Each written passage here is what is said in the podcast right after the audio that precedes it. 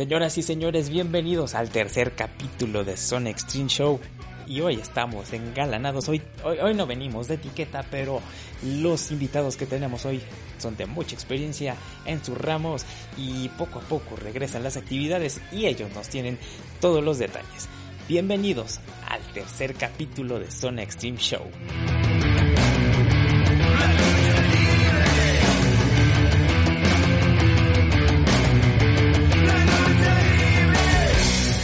Y comenzamos con lo calientito. Tenemos, eh, primero hay que darle la bienvenida de nueva cuenta. Diego le canta bienvenido aquí a Zone Extreme Show. Jerry, muchísimas gracias. Es un gusto siempre estar acá con ustedes. Y por otro lado, contamos con el presidente de Lux Fight League que nos tiene ya sorpresas porque ya tenemos un evento en Monterrey que es Lux 009. Joe, bienvenido por primera vez a Zone Extreme Show. ¿Qué tal, ¿Qué tal, Jerry? ¿Qué tal, Diego? Un gusto saludarlos y muchas gracias por la invitación. Un placer estar aquí con ustedes. No, pues el, el, placer es nuestro porque ahora sí que tenemos invitado de lujo, porque es más, eh, de por sí es el primer invitado porque tenemos otros dos que están en espera, pero vamos a lo que vamos. Este Lux 009 en Monterrey regresa después de que se fue, de que se canceló la cartelera, eh, ahora con un una nueva normalidad. Eh, ¿Cómo Lux va a enfrentar este reto eh, después de la pandemia? Sí, como bien mencionas, bueno, para empezar estamos muy contentos, estamos muy entusiasmados, muy ansiosos de que, de que ya llegue el 17 de julio. Eh, sobre todo nos emocionamos y nos pusimos muy alegres por, por poder ya, por tener la luz verde para poderlo hacer.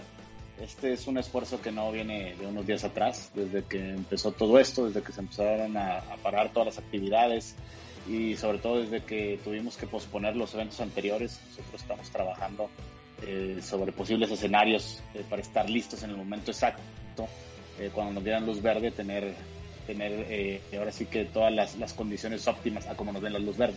Y es el caso aquí de, de Lux 009, en cuanto a uno de los escenarios que estábamos trabajando eh, encajó con, con, las disposiciones que tenían las autoridades, el venio y la localidad, y obviamente nosotros también, este, como, como empresa responsable, eh, bueno, pues le dimos para adelante y, pudimos eh, sobre todo mantener y ya no tener que posponer la fecha del 17 de julio. Si recuerdan, desde que se pospuso el, el, el 009 se había pospuesto para esta fecha, entonces por eso es que no adelantamos nada, yo creo que fue es un tiempo todavía bastante razonable para darle tiempo a los chicos que se terminen de preparar y, y nosotros también para prepararnos y cumplir con todos los protocolos que, que, vamos a tener que realizar y operar ese día.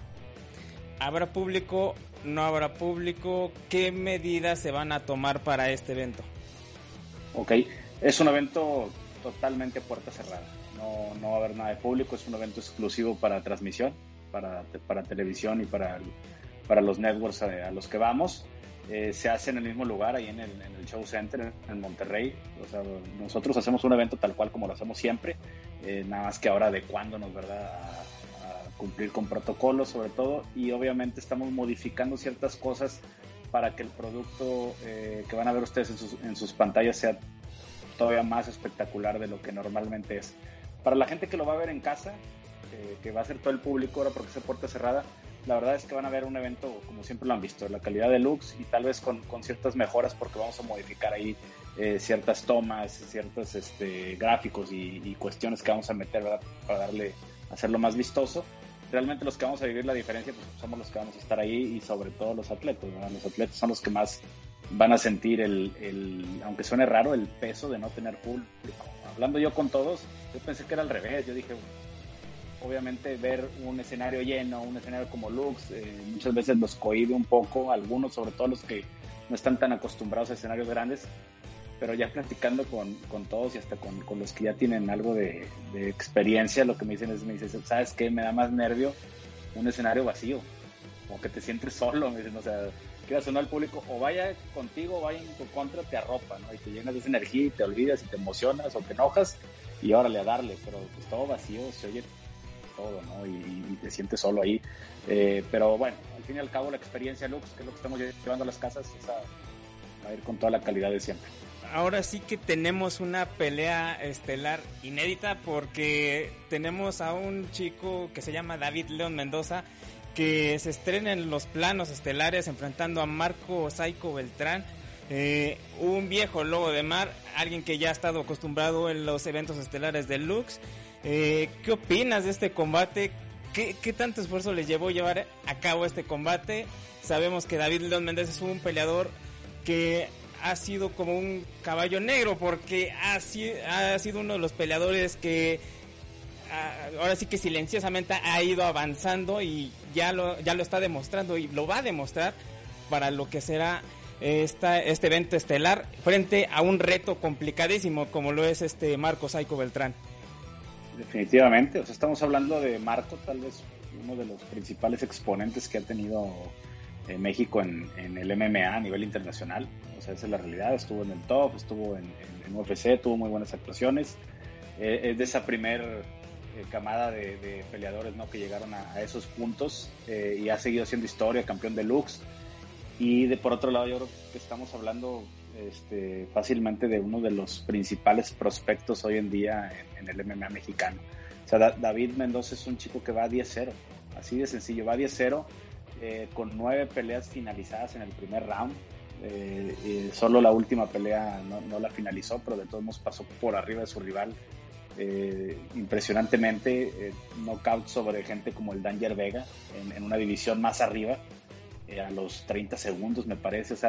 la verdad es un chico muy serio, muy humilde, muy trabajador, que, se dedica a lo suyo. O sea, es de esos rivales yo creo que son bien peligrosos, ¿no? Que van calladitos, van avanzando, van dominando, eh, ya barrió toda la división y obviamente él ahorita se enfrenta a su, a su reto más grande, que es Marco, ¿verdad? Marco eh, por, por nombre debe ser el favorito, pero sí, créanme que la pelea va a estar durísima, va a estar durísima, porque aparte traen ahí un pique personal, fueron parte del mismo equipo, eh, a Marco le tocó ser mentor de David en algún momento cuando David iba comenzando, y, y entonces, bueno, ahorita siente que ya lo alcanzó y eso no le gusta y, ahí traen unos dimes y diretes y ninguno de los dos, los conozco perfectamente, ninguno de los dos se va a hacer para atrás en esa pelea. Entonces, yo sí estoy esperando este, muchos rounds de, pura adrenalina y, de una guerra total.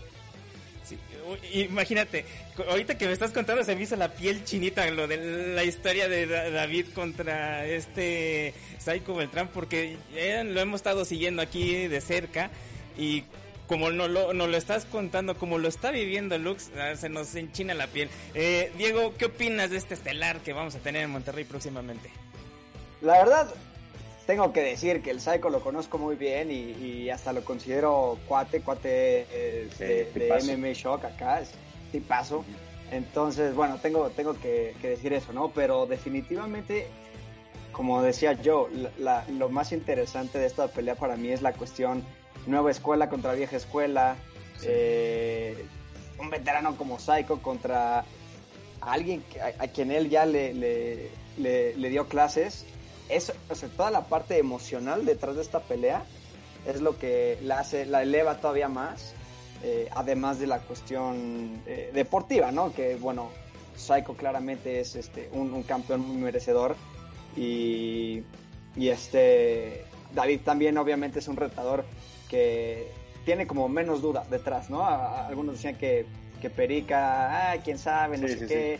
Eh, ¿No? Eh, pero ahorita es, o sea, no hay una, o sea, no hay duda de que esta es la pelea que, que tiene que ser para, para la, la defensa de, de Marco. Y, y, recuerdo totalmente esa pelea, de hecho estuvimos ahí presentes, eh, esa pelea con Perica y Saiko fue una guerra de poder a poder, un choque de trenes, eh, yo podemos esperar ese mismo ese, ese mismo combate que, tuvo entre Marco y, Perica, lo podemos ver con David León Mendoza. Yo, yo creo que, esta pelea va a ser mucho más explosiva eh, que esa que tuvieron Marco y Perica. Eh, sí, o sea, por los estilos de los dos.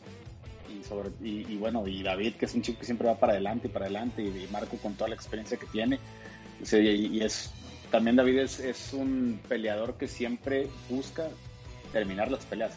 él, es finalizador, o sea, él, sale a tratar de, terminar las peleas siempre y, normalmente es en el primer round. Eh, Perica no, Perica es un es muy buen peleador, por algo tiene el récord que tiene, pero es un peleador que es más que busca dominar, ir punteando, ir ganando round por round. Eh, eh, tiene un estilo muy difícil y se vio, se le complicó ahí. se le complicó a Marco porque no lo pudo acabar, pero creo que Marco ganó todos los rounds. Y acá con David va a ser muy distinto. O sea, David va a salir a tratar de finalizar. Y, este sí estoy viendo un, combate en el que se van a estar dando, pero con todo, todos los rounds. O sea, aquí no veo quién se vaya a estar haciendo para atrás y a quién no le vaya a estar eh, hiriendo el, orgullo que el otro le dé un buen golpe. Exactamente. no sé si puedo decir algo rapidísimo, Jerry. Algo también súper interesante de esta pelea no es solamente ya la cuestión deportiva, sino hay presión para ambos peleadores por diferentes cuestiones. O sea, Marco es la primera vez que defiende, pero para él no sería nuevo pelear en una arena sin público por su experiencia en el Tour, ¿no? Por ejemplo. David, por el otro lado, tiene la... Eh, bueno, y además, Psycho también tiene la presión de, no perder con alguien que, él ve como... Sí.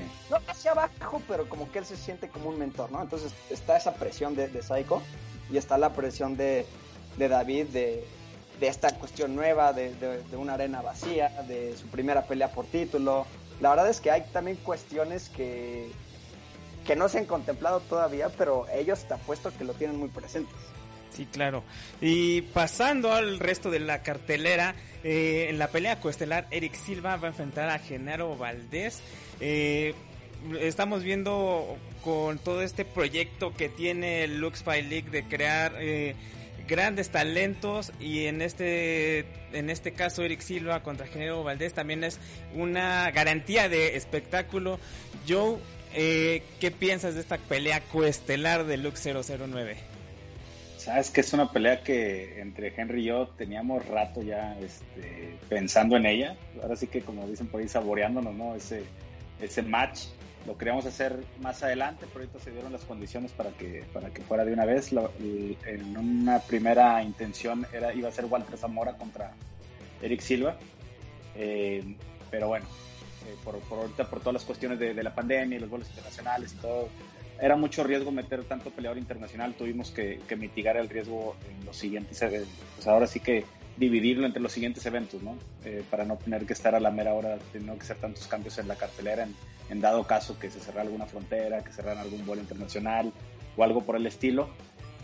Y, se dio esta pelea, o sea, son, dos peleas muy potentes. esa es su, su, característica, su descripción es que son potentes y, puedes ver los dos, la última pelea en Lux, salió Eric Silva eh, contra un rival complicado como Rubén Lozano y se vio muy potente, muy agresivo, lo terminó antes de, del primer round, ¿no? Antes de que el primer round. Genaro hizo lo mismo, salió contra Arismendi, que es un peleador bien complicado, venía de ganarle a, a Quintanar y también lo agarró y, no pudo con la potencia. Ahora imagínate, e, ese sí es un choque de trenes impresionante y físicamente los dos son muy grandes. Sí, sí, sí, sí.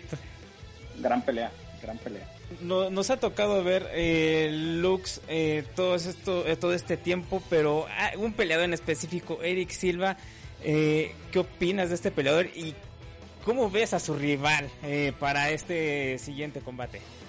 Pues igual como dice Joe, o sea, es una pelea que, que podría ser pelea de la noche, definitivamente. Ambos son duros y van para adelante.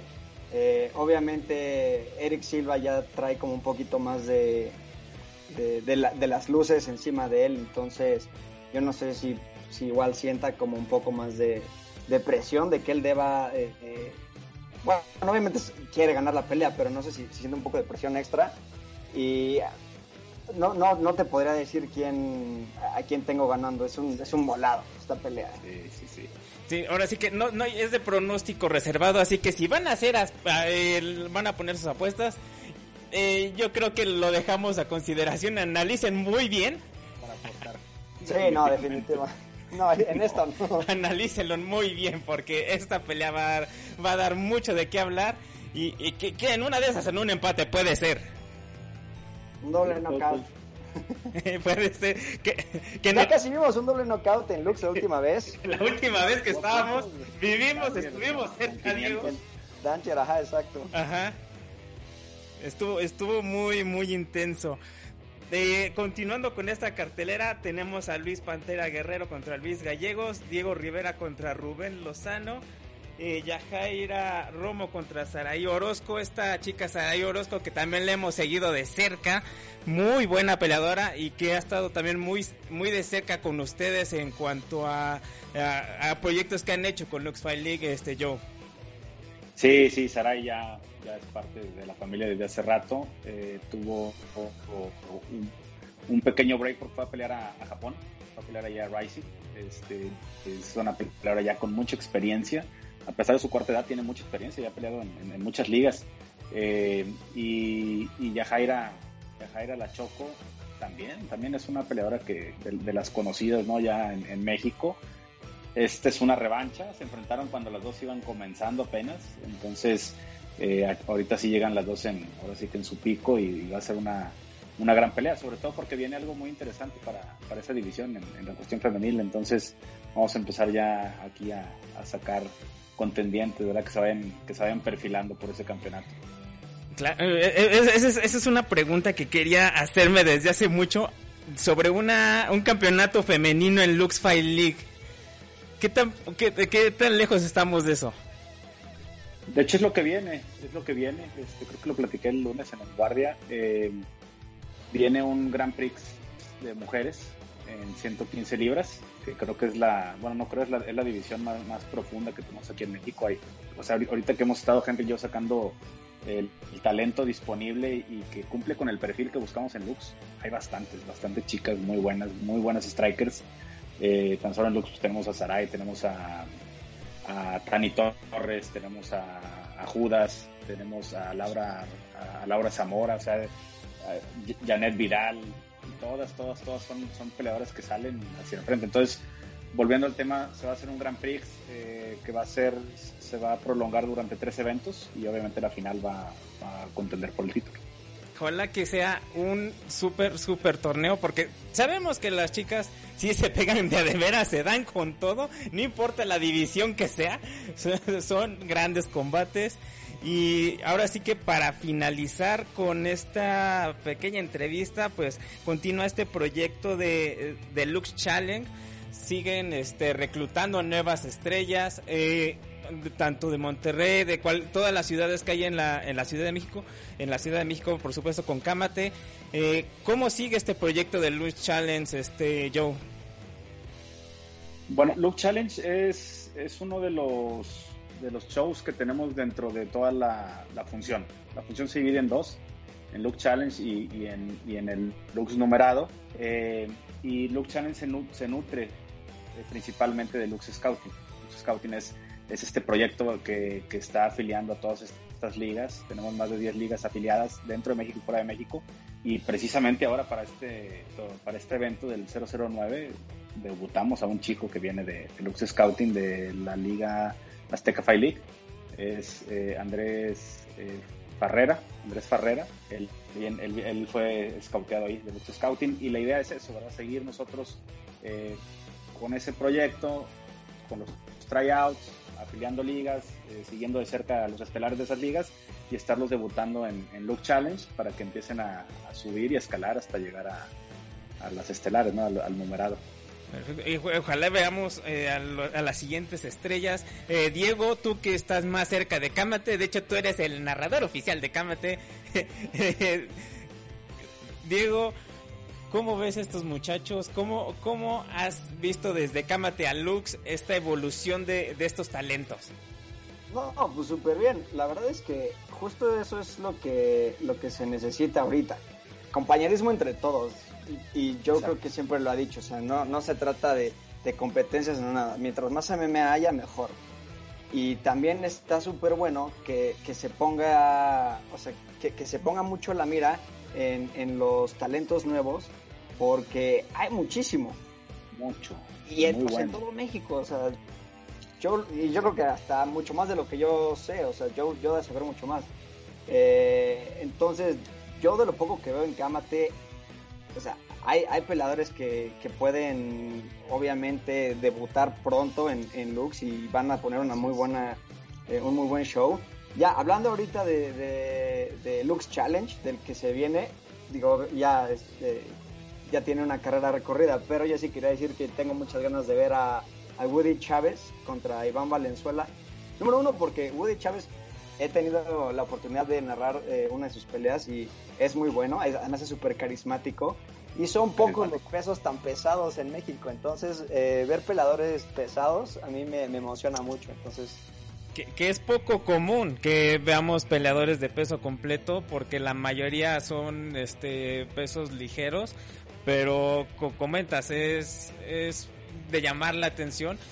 Tenemos por ahí varios peleadores que también son de peso completo que no les ponemos mucho ojo porque precisamente no tenemos como que esa esa promoción como lo que como lo que está haciendo Lux de llevar a ese nivel de darlos a conocer y Lux está haciendo ese esfuerzo y esperemos que este Lux 009 nos deje como nos ha dejado todas las carteleras ahora sí súper satisfechos y esperemos muchas finalizaciones, Joe. Sí, la verdad es que todos los matches de esta, esta cartelera están diseñados para que no duren mucho las peleas. Que luego eso es un dolor de cabeza para nosotros porque tenemos que estar cumpliendo tiempos de televisión y, y, se arma ahí el relajo. Y volviendo a lo que comentabas, Diego, sí, definitivamente esa pelea va a estar muy buena. Eh, porque además, normalmente en México, los pesos ya de 185 para arriba, muchas veces es porque es gente que no le gusta cortar tanto el peso, vamos a llamarlo de esa manera. Y en el caso de ellos dos, tanto de Woody como Bam no es, o sea, son dos muchachos de, físico impresionante, que por eso están en esa división, son muy grandes, son de uno, están pegándolo en 1.90 y, y, muy corpulentos, en muy buen estado físico, y los dos pegan como, como caballo, entonces tiene que estar muy buena esa pelea. Y de hecho, eh, para Iván también es muy, buena para los dos, ¿verdad? Eh, Ricardo ya tenía rato ahí tocando la puerta de Lux. Y, y, en el caso de Bam Bam estaba batallando mucho porque para él es un chico de 1,90 y, y, de cuerpo grande. Entonces estaba peleando en welter y, le estaba batallando mucho. La última pelea por eso sufrió tanto. Llegó muy desgastado eh, y, quería ya subir, pero no, no hay muchos rivales en 185 lo bueno es que ahí, ahí está el, buen Woody y sí, va a ser un, pleitazo también. Sí, terminan peleando entre ellos ya, solamente cambia la, liga, pero pelean entre los mismos cinco que hay en México, entonces... Sí, sí, ese es el, detalle de, las... Porque me han preguntado, ¿por qué no haces pesos completos? ¿Por qué no haces pesos semicompletos? Y le digo, pues, a lo mejor va a haber peleas, va a ser raro, ¿eh? porque si algo nos ha caracterizado es ir creciendo responsablemente. Entonces, yo hago peleas en las divisiones que sé voy a poder profundizar en algún momento.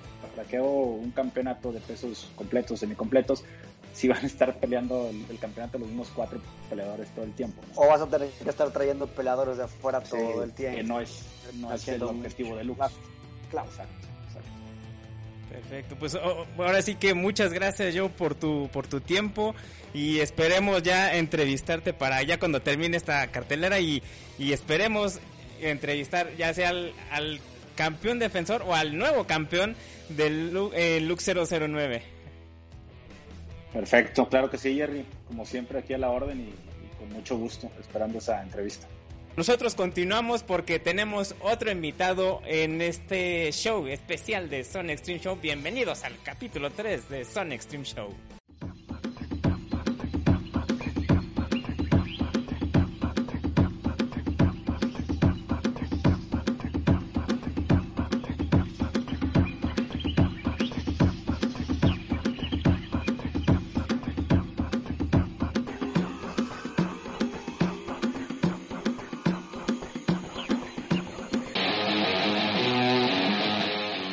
Continuamos aquí en Zona Extreme Show y quedamos con Diego, pero vamos a saludar a un gran cuate, un gran amigo, fanático de las artes marciales mixtas, especialmente del UFC, señor Eduardo Moreno Buda, cineasta, este galán de telenovela eh, y no sé qué otras cosas más. Bienvenido por primera vez a Zona Extreme Show.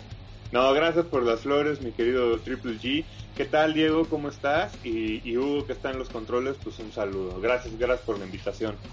Igual un saludo, eh, Un gustazo también. Ya rompimos el hielo hace rato. Ya. Esto ya se está poniendo un poco extremo. Eh, creo que a raíz de lo que estábamos hablando con Joe, que iba a ser una cartelera espectacular, la Deluxe Fight League, pero creo que ya nos estamos como que se nos acaba de subir la adrenalina y pues vamos a hablar de UFC Fight Iceland. Que esto se va a llevar a cabo en Abu Dhabi. Eh, esto se va a llevar a cabo los, los días 11, 15, 18 de este de julio, la otra fecha no la alcanzo a ver, es 25 de julio, 25 de julio, esto en la isla de Jazz. Eh, Diego, eh, estuvimos hablando en el capítulo pasado sobre este, sobre esta iniciativa que tuvo el UFC con llevar eh, las peleas a una isla. Pensaron que era una locura, de hecho cierta empresa de telecomunicaciones puso que era una locura y al final pues nos dimos cuenta que sí era una realidad. Pues sí, ¿qué te digo? Es ahorita ya ni siquiera sé qué pensar de la isla porque la frontera de Estados Unidos ya está abierta. Eh, hay, hay, van a ser, la UFC va a ser el Contender Series y van a haber peleadores mexicanos ahí.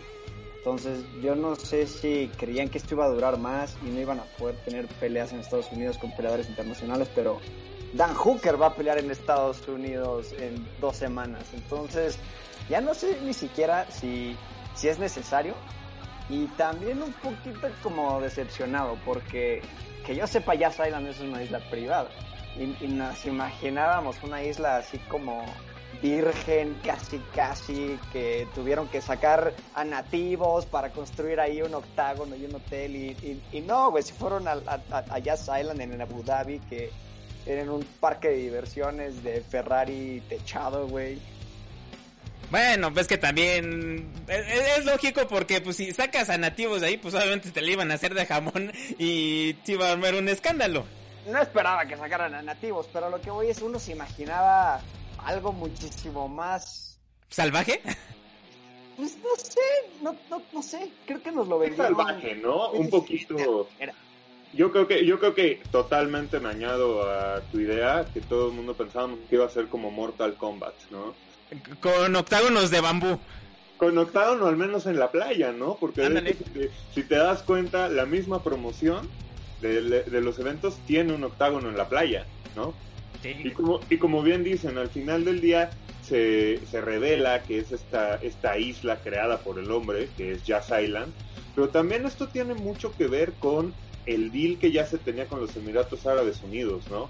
Que desde el año pasado, creo que son 3, 5 años, no sé si, ustedes tengan bien el dato, que la UFC y, y el gobierno de Emiratos Árabes acordaron eh, tener, llevar peleas, por eso tuvimos la pelea de Poirier contra contra Habib el año pasado, ahí. Porque es, es, ahí mismo, es ahí mismo, Jazz Island es donde ya, ya, ya, ya ha ido el UFC. Simplemente ahorita aprovechan la situación para, para también, eh, ¿cómo se llama?, cumplir con ese contrato, ¿no? Y en esta ocasión, pues nos están brindando como un International Fight Week de dos semanas, realmente, ¿no? Porque es en la fecha en la que, en la que sería. Sí, yo no sé si se habían contemplado otras opciones y por eso dijeron, ah, es una isla privada. A lo mejor no cayó el trato y, entonces ya fueron a, Abu Dhabi a, cerrar el trato, pero sí, sí, sí, me siento un poquito engañado, la verdad. No me importa al final del día, o sea... Sí esperábamos ese octógono con bambú, sí le, sí le esperábamos que en algún momento, tiene toda la razón Diego, en algún momento se, se había hablado de que iba a ser una isla propiedad de Richard Branson, el de Virgin, ¿no? Sí. Se, habían hablado muchas cosas, eh, pero pues bueno, al final de cuentas es una isla, ¿no? el tío de Eina pues se ve un poquito yo creo que entre entre la, espada y la pared, por así decirlo, ¿no? En todo lo que comentaba. Eh, pero bueno, al, final del día vamos a tener cuatro, cuatro carteleras que tienen cosas muy interesantes, la verdad. Sí, sí, de acuerdo. al final del día la locación es lo de menos. De hecho, hasta me parece mejor que sea en un lugar un poco más civilizado para que los peleadores tengan pues, las mejores eh, condiciones para prepararse, hacer sus cortes, lo demás. Eh, Y además, bueno, la, la, cartelera con la que van a abrir esto está de locura. Sí, UFC 251, no manches. Así es. Y antes de que hablemos de la cartelera, eh, tenemos alguien, un enviado especial en Abu Dhabi. Hemos dicho, enviado especial en Abu Dhabi que nos hizo el favor de, de contarnos un poco más de lo que se va a llevar a cabo en esta, ahora sí que en este mes de julio de, de UFC en Emiratos Árabes. Eh, esta chica pues estuvo ahí dándole conociendo, menos dicho, preguntando los protocolos de seguridad, la organización y todo este asunto. Así que, ¿qué les parece si vamos a ese, a esa pequeña entrevista con, con, con Ari? Y bien, nos encontramos con, con Ari. Ari, desde Abu Dhabi, Emiratos Árabes. Eh, primera vez que estás también aquí con nosotros. Y Gracias por la invitación. Ahora sí que nos hiciste madrugar. Eh, son las... Es muy, muy tarde, pero ¿cómo, ¿cómo están las cosas? ¿Cómo son las medidas de seguridad en Abu Dhabi? Obviamente, pues como todo el mundo sabe, eh, una de las... Eh, de las medidas más importantes es el usar cubrebocas. Aquí es prácticamente igual que en todo el mundo, de uso obligatorio. Entonces, eso es lo que toda la gente hace, de 10 de la noche hasta 6 de la mañana. Es un programa de sanitización y eh, a todos los residentes se les manda una alerta media hora antes de que empiece para que si estás en la calle o estás en el supermercado o estás visitando a algún familiar o estás por salir de la oficina, eh, pues tomes tu tiempo para que llegues a casa. ¿Por qué? Porque dentro de las 10 de la noche hasta las 6 de la mañana eh, necesitas un permiso especial por parte del gobierno para, para poder andar pues a ese horario que está de alguna forma prohibido porque justamente es eso, es un lockdown. Ok. Y ahora, sí que dices lo de la alerta, ¿nos puedes mostrar la alerta de, ¿Cómo es la aplicación para que conozcamos? No es una aplicación, no es una aplicación eh, en los teléfonos eh, hay una opción que te dice recibir alertas de, del gobierno o recibir alertas por... De hecho, esto es muy, muy, muy, muy interesante porque mi teléfono no lo tenía. El primer día que empezó a sonar, mis amigos me dijeron, es que hay una alerta que suena como si fuera la película de La Purga. Y yo, pero es que no puede ser, no puede ser que esté sonando así y les espantó muchísimo. Yo no lo tenía activado y es que es una alerta especial eh, para tu teléfono, para si quieres recibir alertas de tsunamis, de temblores, terremotos, de sea lo que sea, te va a llegar. a, ver, nos, enséñanos un poquito de la, de la alerta. Es esta, el sonido ya no lo tengo, obviamente. Ok. Eh, el sonido, pues ya me le enviaron hace 36 minutos. Y exactamente lo que, bueno, está en árabe y está en inglés y básicamente lo que dice es quédate en casa, bueno, quédate en casa. El, este, el, proceso, el programa de, el programa nacional de esterilización eh, dará comienzo de entre las 10 de la noche de hoy hasta las 6 de la mañana de mañana. Y para el evento de, de UFC, lo único que no sé cómo vaya a funcionar es el tema de medios. ¿Por qué? Porque hay muchos países que todavía están como en alto riesgo entonces no sé cómo está la situación de vuelos o de que puedan mandar a sus corresponsales o que puedan alguna televisora pueda cubrir, no lo sé realmente. No nos queda más que agradecerte porque pues tú, tú estás allá y teníamos que aprovechar la oportunidad para entrevistarte. Ahora sí que te dejamos, ahora sí, de, nos dejas dormir porque ya son como, ayer es la tarde y aquí son como las nueve de la madrugada. ¿Ok? Bueno, pues muchas gracias, Ari. Muchas gracias no, hombre, por salir aquí en Sun Extreme Show. No, a ti. No, hombre, a ti. Y pues continuamos aquí en Sun Extreme Show. Continuamos con Buda y con Diego Leca ya todo está listo para esto que es este UFC en esto estos especiales en UFC Fight Island y vamos a hablar de lo que va a ser UFC 251 pues tenemos eh, la pelea entre Volkanovski contra Max Holloway la segunda ocasión en la que se van a enfrentar eh, Diego más dicho, Buda, vamos a empezar con Buda porque nos tocó, lo vimos, vimos esa pelea juntos. Eh, ¿Cómo ves este combate? Pues este combate es definitivo, yo creo, para Volkanovski más que nada, ¿no? O sea, porque gana esa, esa, esa, decisión dividida que hubo gente que, que, llegó a ver para Max, ¿no? Lo gana a través de, volumen de patadas bajas en general, haciendo una buena pelea muy estratégica, pero eh, todavía queda un poco de dudas, ¿no? Porque el reinado de Max pues, fue bastante fuerte, ¿no?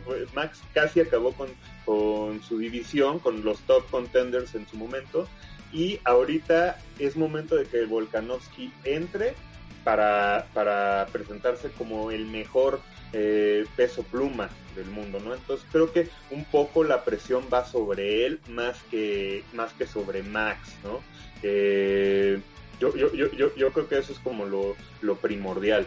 Y pasando a lo que será el evento estelar, eh, Kamaru Usman contra Gilbert Burns.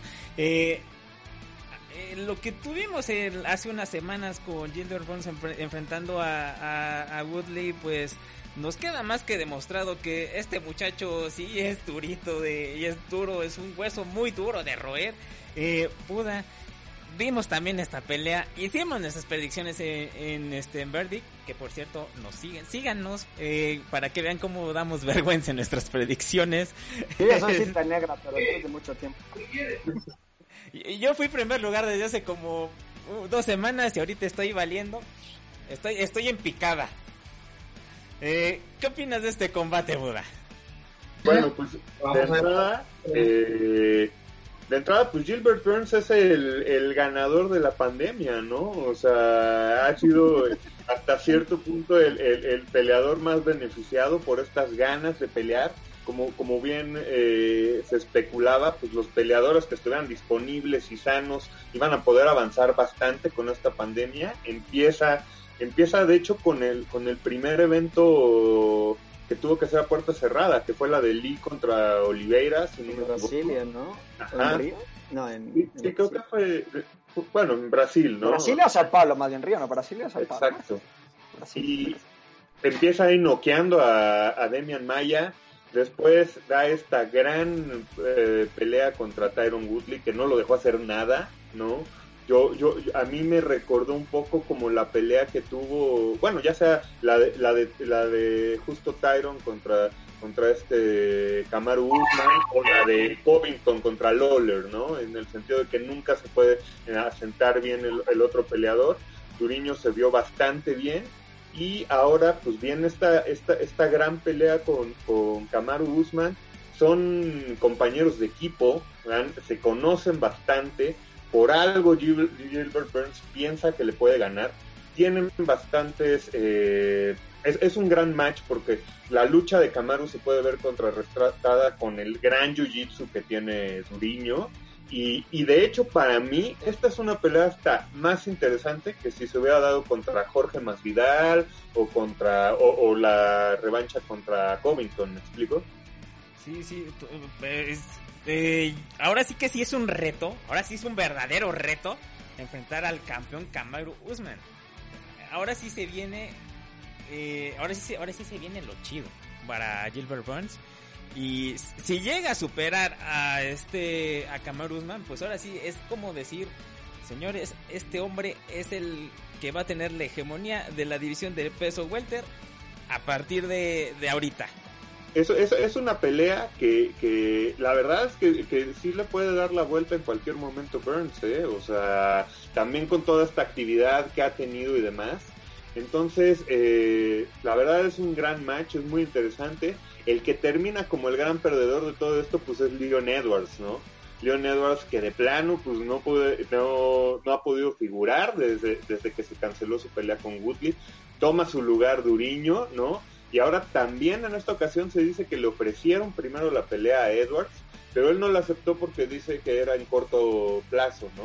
Entonces se la, se la ofrecieron también a Más Vidal a Masvidal también se lo ofrecieron y, por cuestión de varos, pues no se pudieron poner de acuerdo, ¿no?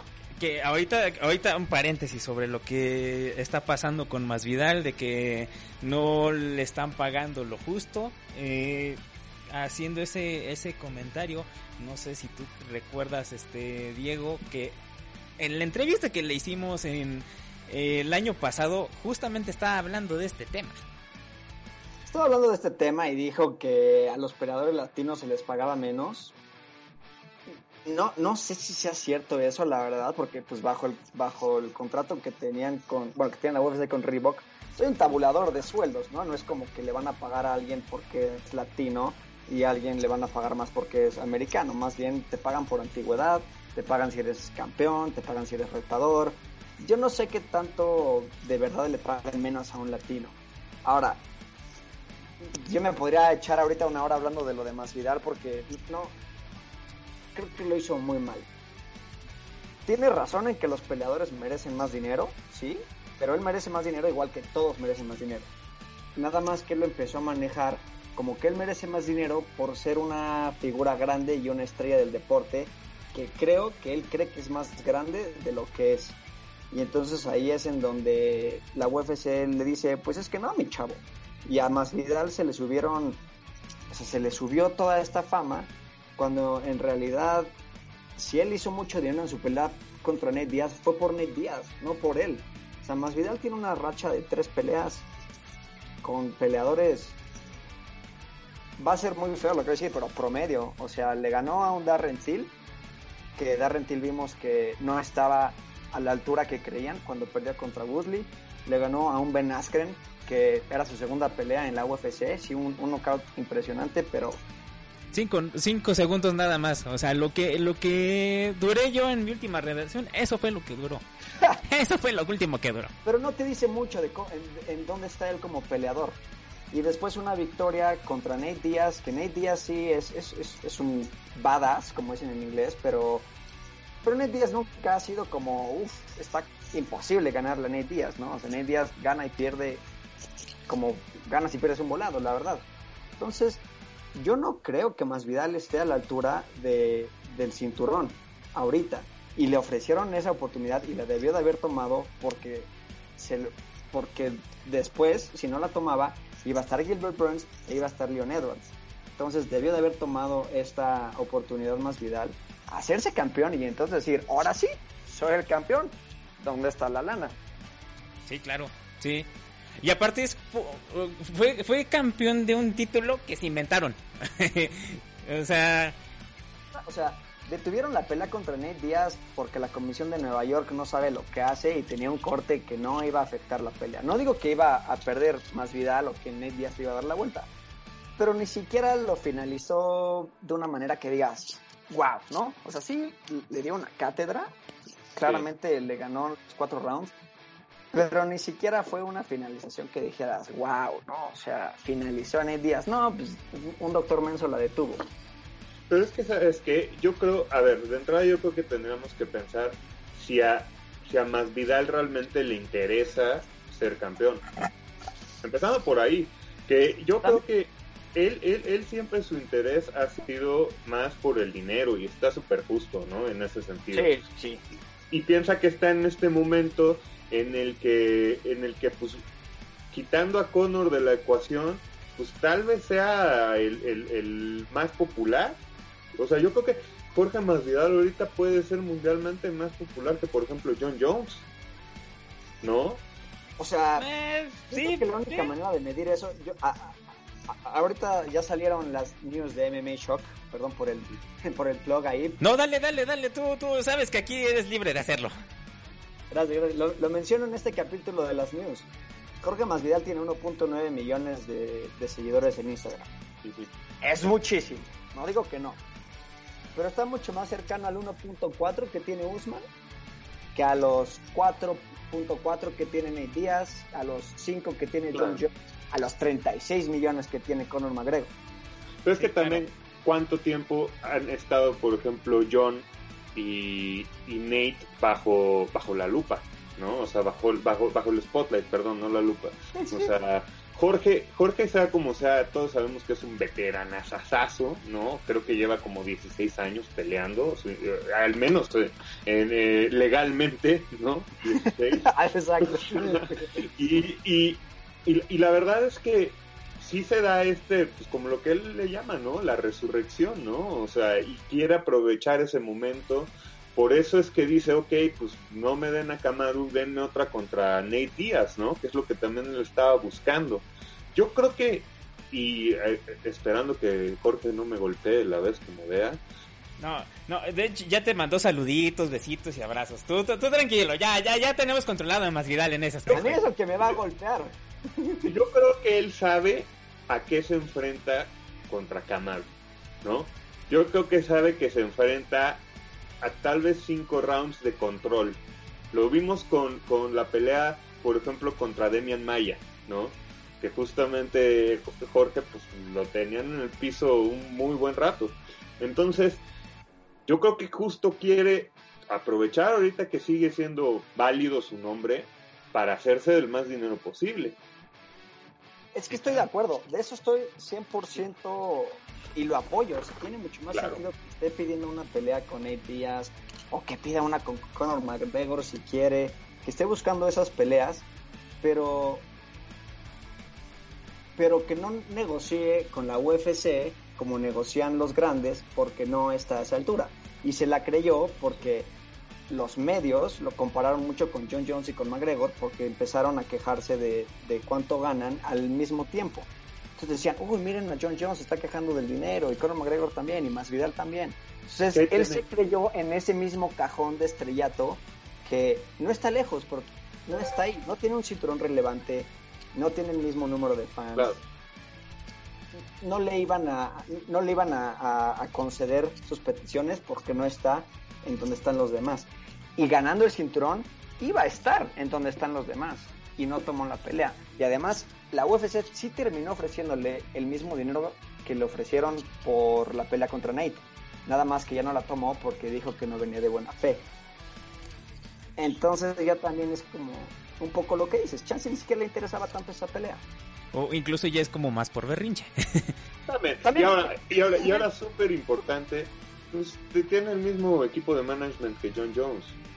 O sea, recordemos que al final del día también hay veces que no es el peleador como tal que está hablando, me explico, y, y, varias veces de lo que nosotros tenemos en, Twitter y eso, pues es el equipo que tienen detrás, ¿no? Claro, así empezó todo. Era más Vidal diciendo lo que le dijeron que le dijo Dana White. Estarán Masvidal y Dana White, dice que peleándose, pero era la gente que negocia de Dana White y la gente que negocia con Masvidal los que estaban hablando y ellos dos diciendo lo que ellos les decían. Era un teléfono descompuesto asqueroso. Y ellos dos tuiteando madre y media que igual ni siquiera era la, la realidad. Exacto todo, lo hicieron muy mal, todo. La UFC, más Vidal, sus managers, todo, todo un relajo. Pues sí, es un despapalle que pues no sabemos hasta cuándo va a terminar. John Jones también anda con unas broncas, pero, pero eso ya es otra historia que ya después vamos a estar hablando. Eh, continuamos con esta cartelera de UFC 251, pues Peter Jan va a enfrentar a José Aldo por el campeonato de peso gallo. Eh, este título que también, otro que ya también se fue. La cara que este... hicimos yo fue la misma, fue como, sí. se, se, nos fue Henry Sejudo, eh, de hecho, se les fue a la MMA porque lo tenemos en el wrestling con eh, IW, eh, acompañando a Mike Tyson y a, a este, este, a varios peleadores que anda haciendo a Víctor Belfort también andan en el mitote eh, y andan peleándose con Chris Jericho en el ring de AEW, pues pues no nos quedó de otra que pues verlo. Ahora sí que está más interesado en, el, en la lucha que, que en las artes marciales mixtas. Eh, y para finalizar pues tenemos a Jessica Andrade contra Rosna Mayunas, eh, un duelo de ex campeonas. Un duelo que también promete bastante. Y por último, Amanda Rivas contra Paige Van Zandt que Paige Van ya tenía bastante que no la veíamos, venía también con una lesión, no sé si te acuerdas Diego de esa lesión que tuvo. La operan el brazo cada seis meses a la pobre. Varias lesiones, sí, varias lesiones. Es la misma nada más no le termina de, de quedar. y pues sí, no, ahora sí, no nos queda de otra que pues ahora sí vamos a disfrutar un poco de, de este estos estos combates que ya que ya vienen próximamente en UFC Fight Island. Y por último, vámonos con esta, eh, esta pelea que hemos estado hablando mucho, Buda. ¿Quién va a ganar? cómo va a ganar, en qué condiciones va a ganar Steve Miocic contra Daniel Cormier. El tercer episodio. Bueno, pues ahora sí que, ¿cómo se llama? Te, te lanzaste de 251 a 252 ya confirmada la pelea después de tantas cosas que se habían dicho, tanto dime y direte, Daniel Cormier con este, con este espacio que tiene con Ariel Helwani cada lunes, que cada lunes decía algo de Miochich, que por qué no quiere firmar, que qué le pasa, que hasta le llegó a, lo llegó a titear de oye, conozco a alguien y te voy a mandar a poner una, una jaula a tu casa, Para que puedas entrenar tú solo y pues Stipe, pues también hay que comprenderlo un poco, ¿no? Porque pues es, es, es, paramédico de los bomberos, Stipe, está, está en, la, en los refuerzos justamente ahorita que estamos en lo de la pandemia, eh, y pues aguantando, aguantando, aguantando, él decía, ya que abran, ya que abran mi estado y, mi gimnasio, me lanzo a, a, a, entrenar, y lo hizo, apenas abrieron Ohio, me parece que es donde él vive, eh, pues ya se firma la pelea y, pues a ver qué pasa, mi queridísimo Triple G. Esa, esa pelea, híjole. Rápido, rápido tu pronóstico, rápido, para continuar con las noticias. A lo que vamos. Predicción, y mira, yo, Stipe Miocic es, mi, es de mis tres peleadores favoritos de UFC, pero creo que creo que el, el gran problema de la 2 fue cómo Daniel Cormier se dejó llevar por la arrogancia y por enamorarse de sus propios puños, ¿no? Y, sentía que no le iba a hacer nada, que no le estaba haciendo nada a Stipe, o sea, y de repente tienen este magnífico ajuste en el cuarto, si no me equivoco, que es este, este gancho que empieza a entrar eh, en Cormier y, y, gana la pelea Stipe de una, de una forma pues maravillosa, ¿no? Yo creo que esta vez Daniel no va a dejar que le pase lo mismo, va a entrar más centrado, es su última pelea, él ya dijo gano, pierde, es mi última pelea. Entonces, eh, pues más que nada yo creo que Stipe tiene que, practicar mucho la, lucha defensiva, porque si no me lo van a traer de... como Le va a pasar lo mismo que le pasó a Volcanos de por ejemplo. Yo así me imagino que podría ser la pelea si Stipe no... Eh, que de por sí tiene buena lucha, pero si no entrena mucho la defensa. Ok. Ve cómo lo aventó en el primer round. Diego, rápidamente, gano, pierde este Daniel Cormier o le das una victoria contundente a Miochis. O sea, como atleta, como peleador se me hace mucho más superior. Bueno, mucho, o sea, sí, Cormier es 100% superior a, a, a Miochik. Yo no siento que Miochik ganó la pasada, simplemente Cormier la perdió como dice Buda, por su arrogancia, por faltarle un poco al respeto al, poder de, de Stipe. Y Cormier también, eh, si regresa a sus bases, que es la lucha obviamente, Stipe no va a poder defender. a lo mejor defiende en el primer round unos derribos, pero después de que estén cansados, o sea, Cormier podría hacer eh, con Stipe lo que quisiera. Entonces, si, si Cormier es inteligente, Cormier se lleva la pelea. Y a ver qué relajo se arma después de que gane el título y luego lo abandone. Así es. Bueno, muchachos, los dejamos. Muchas gracias por venir nuevamente aquí a hacer un stream show. Nuevamente, gracias, Diego. Y bienvenido, Buda, porque aquí te vamos a tener. Te vamos a estar molestando aquí. Muchas gracias, buenísimo. Por mí, eh, gracias por la invitación. Estuvo muy padre. Diego, súper chido hablar contigo, súper padre. Y con Triple G, pues pues ya sabes, ¿no?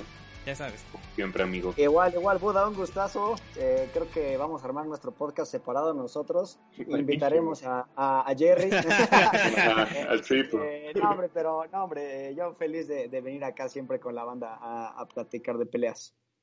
Perfecto, muchachos, pues los dejamos y nosotros continuamos aquí en Zone Extreme Show. Es oficial.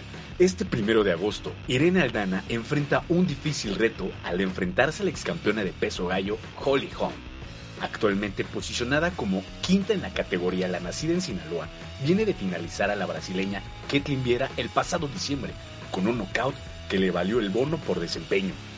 Otro que ya tiene rival es el mexicano Jair Rodríguez, al enfrentarse a Sabit el próximo 29 de agosto.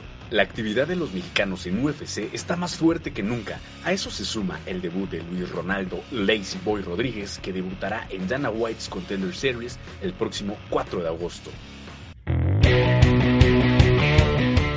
Y continuamos aquí en Zone Extreme Show y tenemos otro invitado ahora en el bloque de lucha, pero primero saludamos a David Villegas. David, bienvenido nuevamente aquí a Zone Extreme Show. Qué gusto saludarlos amigos y estamos listos para hablar de la lucha libre, el deporte más bello del mundo. Así es, y alguien que es experto, que viene de Más Lucha y tenemos el honor de presentarlo. Ni más ni menos que Miguel Reducindo. Bienvenido a Zona Extreme Show. ¿Qué tal? Pues muchas gracias, muchas gracias por la invitación. No sé si es experto o no, pero pues me gusta, me apasiona mucho el mundo de la lucha libre. Gracias por la invitación ahora sí que ya ser apasionado ya, ya, ya es garantía de que eres experto y vamos, tenemos mucho que hablar eh, al respecto de lo que ha pasado en este en estos tiempos de cuarentena. Eh, Miguel, ¿cómo has vivido esta estos tiempos de estar guardado en casa, de estar en casa? ¿Cómo lo has vivido? Pues así, tratando, tratando de, salir lo menos posible, tratando de eh, buscar alternativas en cuanto a la cuestión laboral, pues, de, actividades se basan generalmente o se centran en, el, en, las funciones de lucha libre. No ha habido desde hace ya bastantes semanas, entonces tratando de adaptarnos, soportando eh, pues hasta que haya luz verde para, para seguir tratando de realizar esta nueva y esperemos que ya regresen las funciones, que ya han regresado algunas, pero eh, que ahora sí regrese el público, que regrese ese ambiente que estamos tan acostumbrados. Y para comenzar con este bloque de lucha libre, pues vamos a hablar de lo que sucedió en, Backlash. Eh, David, una super pelea la que tuvimos entre Edge y Randy Orton. No vamos a entrar en detalles con toda la cartelera, de hecho ustedes están viendo en pantalla los resultados de esta cartelera, pero vamos a analizar lo que sucedió en esta lucha entre Edge y Randy Orton, que ya se traían ganas desde la edición número 36 de WrestleMania. ¿Qué opinas, David, de este combate? En lo personal, no sé si decir que fue la mejor lucha de la historia. No creo sinceramente que haya superado aquel enfrentamiento entre Undertaker y el mismo Shawn Michaels, pero me pareció una muy buena lucha, más allá de el enfrentamiento entre Edge y Randy Orton y el kayfabe que venían manejando ya desde WrestleMania 36 y un poco antes, como tú mencionas, Jerry. Lo que me pareció muy bueno fue el homenaje que hicieron a varias leyendas de la lucha libre, como fue el mismo Eddie Guerrero haciendo su movimiento clásico de los tres compadres, el pedigrí que realizó Randy Orton, en fin, muchos movimientos los que realizaron. Me pareció que esto le dio un plus extra a la lucha, algo muy nostálgico y me gustó, me gustó demasiado, Jerry. Eh, y fue una lucha de, finishers, fue una lucha de, alto impacto. Eh, duró bastante el combate, por momentos como que hubo ahí, este, como que estuvo un, un poco flojo el combate, pero al final el resultado, a final de cuentas, nos dejó satisfechos. Miguel, no sé si tú viste este combate. Eh, ¿Qué opinas del resultado y la victoria de Randy Orton y que ahora sí que mandó de regreso al retiro a Edge? Pues sobre todo que es una, una batalla muy nostálgica, ¿no? Sobre todo es increíble cómo pasa el tiempo. Que yo recuerdo la primera vez que vinieron a México estos dos luchadores allá al Palacio de los Deportes y era una fenomenología lo que estaban viviendo en ese momento tanto ellos como otros luchadores que vinieron y verlos nuevamente enfrentarse en un tipo de, en una batalla como, como la que se realizó, pues es algo muy nostálgico y para muchos, como bien lo dicen, no fue la mejor lucha, pero finalmente tiene que ser ¿no? De ver a dos figuras que son consentidas de la afición a la WWE, dos estrellas que, que realmente son de que han quedado grabadas en la memoria de la gente, porque a últimas fechas, de los últimos años, siento que la WWE le ha costado afianzar a sus figuras, eh, hacer ídolos verdaderos, ídolos como fueron, lo, son estos dos luchadores y verlos enfrentarse, pues es un agasajo, aunque no haya sido para muchos la, la mejor batalla o, la batalla esperada. Claro, y esta lucha que se vendió como la mejor lucha de la historia, eh, terminó siendo una lucha que ahora sí que pedimos, o sea, le pide al nuevo talento, tú David que estás peleado con los nuevos talentos, eso es lo que buscamos, eh, ese tipo de combate buscamos. Y además del combate me parece que la historia que cuentan más allá del kayfabe y de los dimes y diretes entre los luchadores, lo que me encantó fue la historia que manejaron dentro del ring. Esa forma de tener esa lucha vendiendo bien los movimientos, de lograr crear esos finishers, de tener la, digamos, el drama correcto en el combate, me pareció muy bueno. Es algo que le falta a las nuevas generaciones de luchadores. Vender bien la lucha, hacer bien los movimientos y nos dieron una auténtica cátedra. Espero, sinceramente, que los nuevos talentos pongan atención y apunten con pluma y con papel porque les está haciendo mucha falta, Gerardo. Lo que hemos visto, nos hemos peleado desde que terminé el Luchablog, de, desde que empezó todo esto, siempre es la constante y siempre es la queja con WWE. ¿Por qué esto? ¿Por qué esto? ¿Por qué esto? ¿Por qué este luchador es estrella? ¿Por qué Roman Reigns es estelar? Si tenemos a este luchador, si tenemos a Daniel Bryan, si tenemos a este otro, es la constante con WWE y creo que queda más que demostrado con Edge y Randy Orton que necesitamos ese tipo de historias, ese tipo de combates. Ahí nos damos cuenta de la experiencia y de la veteranía que tienen. Eh, Miguel, no sé si estamos en la misma sintonía en ese aspecto. Sí, pues eh, eh, te digo, no, no sé qué es lo que ha faltado en los, en los últimos años para para afianzar una, una figura mediática, una figura realmente mediática en el mundo de la WWE. Y siempre para los aficionados, tanto de México como de Estados Unidos o cualquier parte del mundo, la, la mejor lucha va a ser la de antes, la que nos tocó como aficionados, la que nos tocó. Y por eso siempre se es un tanto injusto con los nuevos valores, ¿no? Pero creo que en este caso es evidente, en el caso de WWE, que no ha, llevado un tiempo, algunos años para la fecha, no ha sabido ser una figura eh, mediática, una realmente a nivel mundial y, donde se presente cause el alarido. ¿no? Tan solo tengo, por ejemplo, una revista donde están dos grandes de, de, todos los tiempos. Hulk Hogan. Entonces, Hulk Hogan y Rick Flair en un momento, ¿qué hace falta para que llegue a, a crearse monstruos de ese tamaño en el, eh, deportivo que es la WWE, no sé, pero no se ha logrado en los últimos años. Sí, y ahorita que muestras, Hulk a pesar de que no fue el hombre más espectacular en cuanto a técnica de Ric Flair, que fue un hombre que llevaba el estilo del wrestling a otro nivel, eh, estos hombres sabían cómo mover al público, o sea, sabían cómo eh, con un simple dedo que subían eran unos showmans natos. Eh, David, que eh, no fue en nuestro, nuestra época, no nos tocó, pero a través de videos vemos este tipo de combates. Aquella lucha en la edición 3 de WrestleMania eh, con André el Gigante, ¿te acuerdas? Eh, ¿Cómo, cómo una, un movimiento fue el que hizo que se cayera medio estadio? Sin lugar a dudas, me parece que yo tengo una teoría sobre lo que mencionamos ahorita y me parece que la lucha libre y el wrestling siempre es algo aspiracional.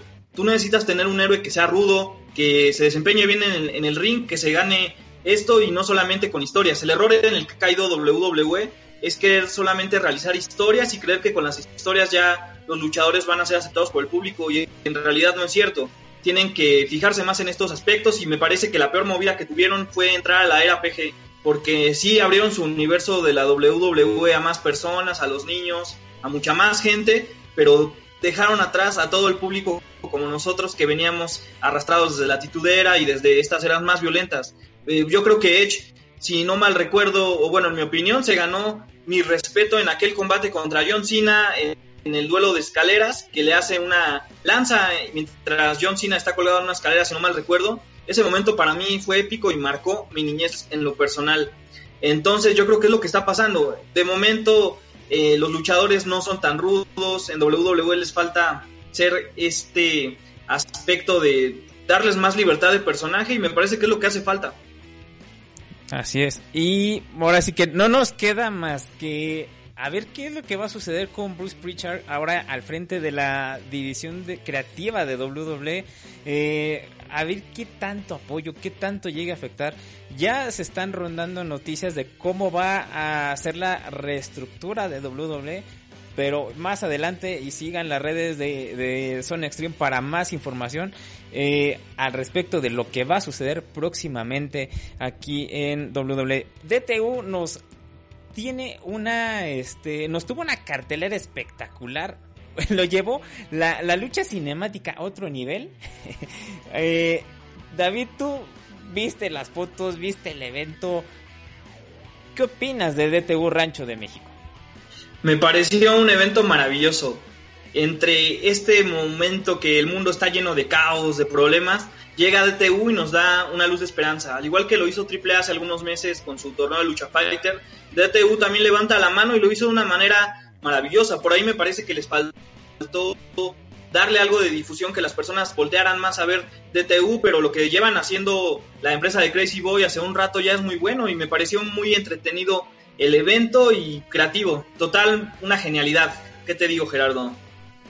Sí, y fue, ahora sí que llevaron la lucha cinemática a otro nivel. Ahora, eh, ahora sí les dijo a WWE, hold my beer. Ahora sí se los dijo y se los, se los restregó en la jeta. Eh, Miguel, ¿qué opinas de este evento? Pues eh, a mí lo que me dio es ver la participación del último guerrero, ¿no? han sido, el Consejo Mundial de Lucha Libre ha sido muy cauto, muy apegado a lo que se está manejando con la pandemia y no ha tenido sus elementos participaciones en, en ningún eh, en, ningún evento era ya como guerrero pues es verdaderamente sorprendente sí es un concepto totalmente novedoso que, que la gente no, no había visto un escenario totalmente diferente. Sin duda alguna si no fuera por la situación en que se presentando pues es una estrellota de por de tocando el tema del último guerrero que ya ha estado en DTU eh, ya varias ocasiones. No es nada nuevo para último guerrero estar en, en esta compañía.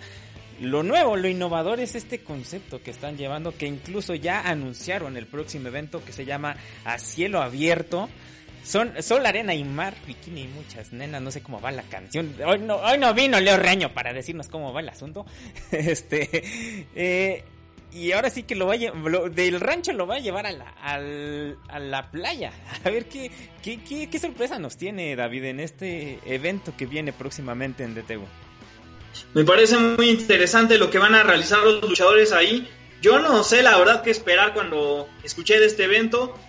Lo que sí sé es que DTU después de lo que hizo en el evento desde el rancho ha puesto las expectativas muy en alto y sé que me va a acabar sorprendiendo y me parece una gran movida en estos momentos tan complicados necesitamos esa esperanza y DTU nos está dando muy buen entretenimiento. David, tú te quedas porque todavía tenemos otra sorpresa más aquí en Zone Extreme Show. Vamos a hablar de Vox. Tenemos otro invitado traído desde, desde mi otra casa.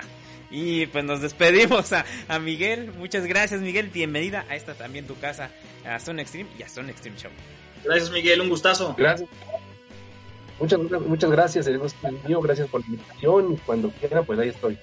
Sí, ah, y, antes de antes de despedirte también, que nos este platiques un poco del proyecto que tienes de este de Redu Rings, que ojalá y nos traigas un ring de aquí de, de Sun Extreme, esperemos que cuéntanos un poquito más de, este proyecto.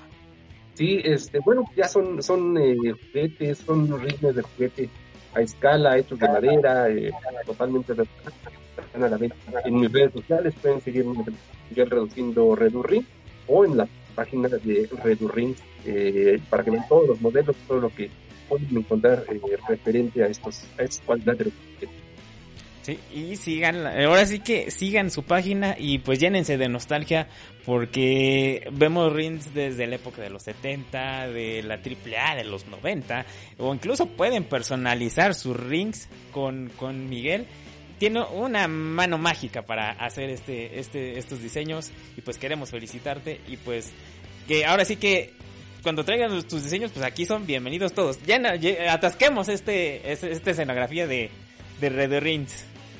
Podemos hacerle un review de los Red Rings y mostrarlo en el canal tal vez, Jerry. Sí, de, ahora sí que eh, hay, que, hay que ponernos bien de acuerdo y ahora sí que platicarles un poco más de este asunto. Ahora sí que fue por encimita, pero vamos a platicar más a detalle para que conozcan un poco más de, del proyecto de Miguel. Y pues rápidamente pues nos despedimos de Miguel. Muchas gracias Miguel. Bienvenido a Zona Extreme y bienvenido. Por fin entraste a la zona. muchas gracias, muchas gracias a ustedes y nos vemos la próxima. Perfecto, pues nosotros aquí seguimos aquí en Zona Extreme Show. Necrobutcher anuncia este miércoles que tiene cáncer. El luchador de 46 años reveló que los médicos le han diagnosticado linfoma de Hodgkin, una enfermedad que afecta al sistema linfático. Su última lucha de Necrobutcher hasta la fecha tuvo lugar el 4 de enero en la promotora ICW No Holds Barred. Aquella noche, Necro se enfrentó a Schlack. Resultados de NXT The Great American Bash Noche 1. Yoshirai vence a Sasha Banks. Start Match, Dexter Loomis vence a Roderick Strong. Handicap Match, Real Replay vence a Hailaya y Robert Stone. Timothy Thatcher le gana a Honey Lorcan y la lucha fatal de cuatro esquinas por una oportunidad al campeonato de mujeres de NXT, Tegan Knox gana. Participaron Dakota Kai, Mia Jim y Candice LeRae. Se celebró la primera jornada del Fighter Fest de AEW, donde los campeonatos mundiales en parejas de AEW estaban en juego siendo los ganadores Kenny Omega y Hangman Page. Private Party vencen a Santana y Ortiz. El campeonato TNT, Cody derrota a Jay Hager. Campeonato Mundial de Mujeres AEW. Hikaru Shida vence a Penelope Ford. Continuamos aquí en Sun Extreme Show, ya en el último bloque, y queremos presentar directamente desde tu DN un experto en el boxeo, Iñaki Arzate. Bienvenido por primera vez a Zone Extreme Show. ¿Qué tal, ¿Qué tal? ¿Cómo están? Fuerte abrazo, fuerte abrazo, compañeros de Extreme Show. ¿Listos para platicar de lo que ustedes quieran, eh, del deporte de los puños? Adelante. Y continuamos aquí con David, que ahora sí se nos viene un reto, porque ahora sí eh, es un experto, experto de box. Ahora sí que nosotros ya no vamos a hablar de Canelo y que no sé qué. Ahora sí, ahora sí viene lo bueno. eh, comenzamos con esta, eh, este, este bloque del boxeo, pues... No ha habido mucha información a lo que ha sucedido en las últimas semanas. Apenas se regresa el boxeo en Las Vegas y tuvimos este un combate entre el peligroso Magdaleno que eh, se lleva el triunfo por descalificación en Las Vegas. Eh, Iñaki, cuéntanos un poco más de este combate. Sí, lo que fue la, una de las carteleras que ha montado Top Rank, lo que se le ha denominado esta burbuja de un complejo en Las Vegas, Nevada, es decir, en el resort del MGM Grand, ahí Top Rank al mando de Bob Arum, desde hace un mes aproximadamente estuvo planteando la forma de regresar el boxeo a la ciudad del juego. ¿Y qué hizo? Hizo literal una burbuja donde antes de ingresar al resort, a las instalaciones del MGM, se le realizan exámenes de COVID a los boxeadores y managers y posteriormente, antes de la ceremonia del pesaje, en donde se realiza y donde también se celebran las funciones, que es el centro de exposiciones del MBM, se les hace otro examen de COVID-19. Y este resultado ha dado muy buenos dividendos esta, esta práctica. ¿Por qué? Porque se han registrado tres casos de COVID. De hecho, en esta función de Jesse Magdaleno también se pronosticaba la presencia de Cris Zavala y en, el primero de los casos que se registró fue el de Micaela Mayer, una boxeadora exolímpica que iba a participar en la cartelera del 9 de junio y que dio un positivo negativo. Sí, en el momento registró positivo por COVID-19, un caso asintomático y no se presentó en la primera cartelera y posteriormente Cris Zavala pasó lo mismo y justamente el pasado jueves eh, se registró otro caso que fue el del manager de Miquel Lespierre el manager registró positivo y se tuvo que bajar de la cartelera. Pero de lo que comentas de Jesse Magdaleno, regresando a la actividad en el aspecto de que sí fue una pelea que ganó por la vía de descalificación, su contrincante estuvo tirando muchos golpes ilegales, algunos bajos, de hecho se le hizo una reducción de puntos y por tal motivo el referee ya canceló la pelea, es decir, la paró y se fue al tema de descalificación y Jesse Magdaleno que entró en actividad y que también se pronostica durante estas carteleras la posible presencia de su hermano Diego Magdaleno, que trabaja con PBC, pero que es posible que se esté presentando en este regreso del boxeo allá en Las Vegas, Nevada. En este aspecto de que los millones que se están jugando en Las Vegas es algo que hablábamos hace rato en el bloque de MMA con lo del Fight Iceland. Eh, eh, ¿qué tanto, qué tanta pérdida, pérdida llega a tener en no tener público afecta, afecta muchísimo. Y David, que has visto peleas en, este, en el MGN, en el T-Mobile, en todo lo que es el, el ambiente dentro de Las Vegas, ¿cómo crees que llegue a afectar al no tener público?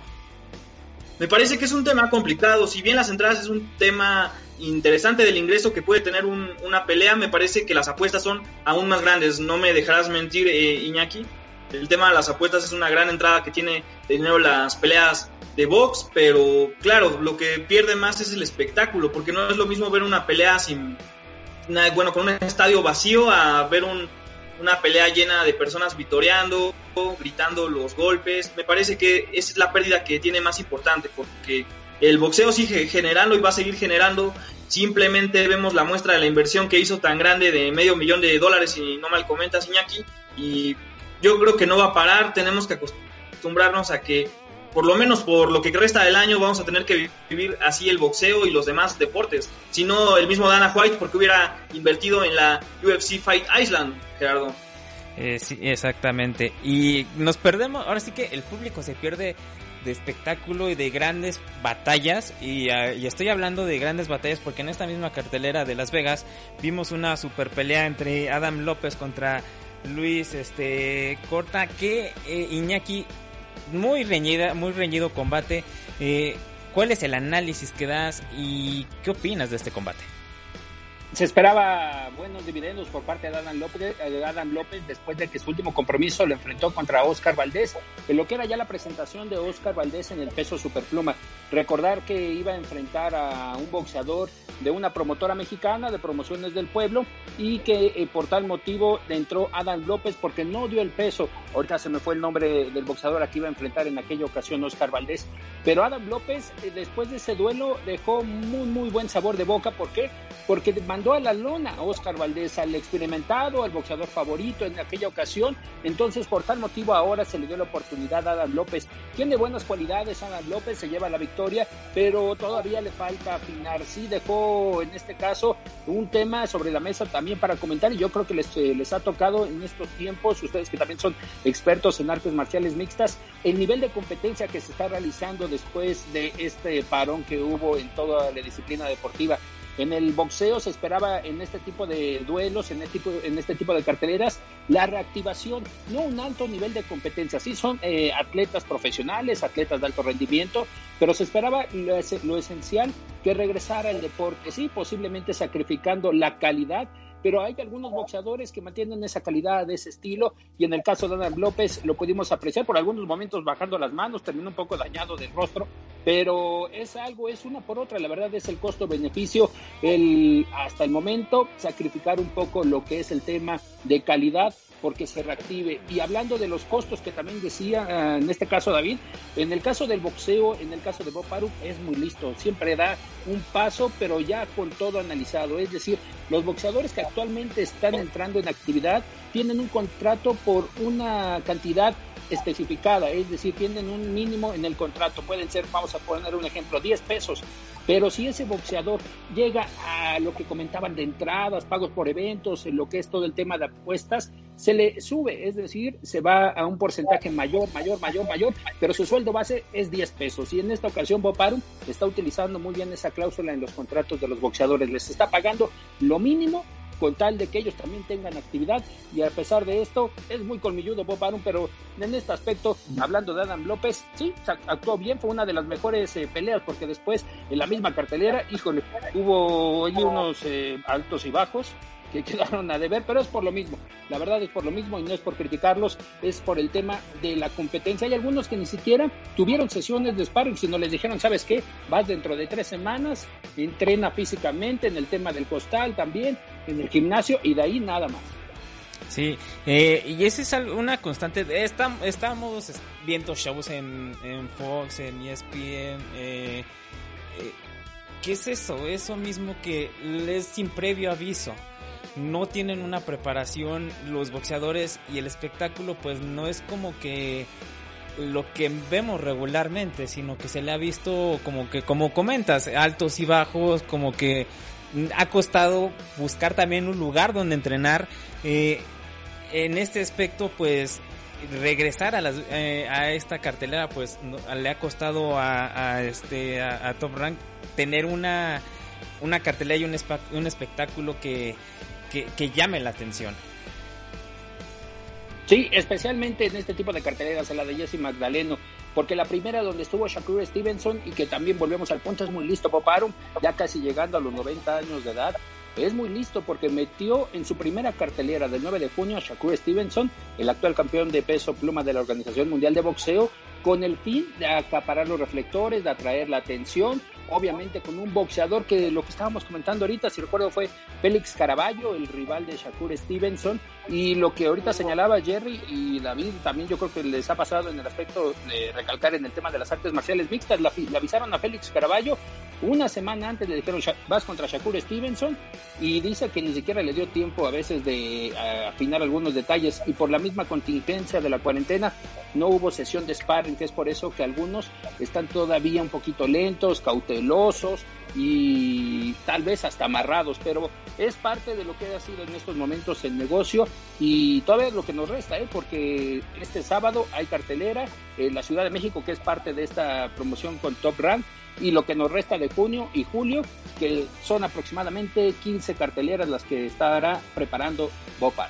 Y hablando de espectáculos, pues se ha hablado mucho de estos dos, este, dos boxeadores. Eh, son dos pesos completos que ahora sí que están en el ojo del huracán y nos referimos a Anthony Joshua y Tyson Fury. Eh, les ponen rivales, les han puesto, o se quieren poner en un este mano a mano ellos dos. Eh, Iñaki, eh, tú que estás más empapado de este tema, ¿qué tan posible es ver un Anthony Joshua contra Tyson Fury? Que ya se habla de estar en eh, que se habla de esta pelea en Arabia Saudita, pero ¿qué tan probable es que se vea el próximo año? es muy probable, aunque ya durante las últimas semanas ya llegaron a un acuerdo firmaron por dos peleas, tanto Matchroom Boxing y en este aspecto Frank Warren, Top Rank, que son los copromotores, es la promoción que tiene Anthony Joshua y Tyson Fury. Se habla de que la primera pelea se podría, eh, se podría dar en el 2021. Quién sabe, en una de esas se adelanta porque las noticias en las últimas horas han sido un poco relevantes y especialmente por la Federación Internacional de Boxeo, de donde es campeón Anthony Joshua. En, en eh, las últimas horas la Federación Internacional le está dando un aval para no someterse a lo que es ya la pelea obligatoria que la tenía pronosticada para el 20 de junio contra Kubrat Pulev y obviamente por las circunstancias que se viven en Reino Unido no se iba a realizar, pero la estaban posponiendo con esa obligación que tenía Anthony Joshua. Es decir, Federación Internacional de Boxeo le da el aval para poder saltarse en estos momentos a Kubrat Pulev sin que pierda el cinturón. Y esto le da muchas posibilidades a que pueda enfrentar a Tyson Fury. Es decir, en el caso del Tyson, en el caso de Tyson Fury está una negociación todavía activa con Deontay Wilder. Se le llama el step aside para que Deontay Wilder eh, eh, no enfrente directamente en lo que es esa cláusula que tiene de pelea de revancha con el boxeador británico. Se habla de que son entre 8 o 10 millones de dólares que se pueden sufragar sinceramente por el tema de los pagos por eventos, por el tema de la comercialización, en una pelea que Top Rank y Bob Arum la pronostica para noviembre, diciembre, si es que se llega a dar Anthony Joshua contra Tyson Fury. En el tema de sedes tenemos tres. Está en los Estados Unidos, está obviamente Reino Unido y está la zona de Emiratos Árabes. Podría ser en la última de las sedes porque recordar que la última ocasión ofrecieron 80 millones de dólares o llevarse Andy Ruiz contra Anthony Joshua en la segunda edición y por ahí también puede salir un poquito del tema para pagarle el step aside a Deontay Wilder. Se puede dar la posibilidad en este año, yo lo dejaría en estos momentos en un 50 y 50, pero que en el 2021 se esté organizando este combate es casi un 100%. Una pelea muy llamativa, especialmente por el tema de que los dos son británicos, los dos pesos completos, uno lo que ha representado toda la carrera amateur como lo es Anthony Joshua con el tema de las medallas, con el tema de la medalla de oro en los Juegos Olímpicos y un Tyson Fury que representa más al pueblo, es decir, representa esa sociedad que ha sufrido desde un inicio las necesidades y que también recordar al mismo Tyson Fury que se pudo recuperar, se rehabilitó del tema del alcoholismo y la drogadicción y por eso llama más la atención, es más llamativo en el aspecto Tyson Fury con toda la afición allá en la isla es, es una división que está muy candente tanto en los completos por todos los organismos y con estos tres emblemas, Tyson Fury, Dontel Wilder y el mismo Anthony Joshua. En mi pronóstico me parece que el boxeo que ha demostrado el Gypsy King, sobre todo en la segunda enfrentamiento que tuvo contra Dontel Wilder, fue más hacia adelante, fue más propositivo en la pelea. Yo creo que si Anthony Joshua sale como de repente contra Andy Ruiz, eh, es muy fácil que Tyson Fury lo agarre descuidado.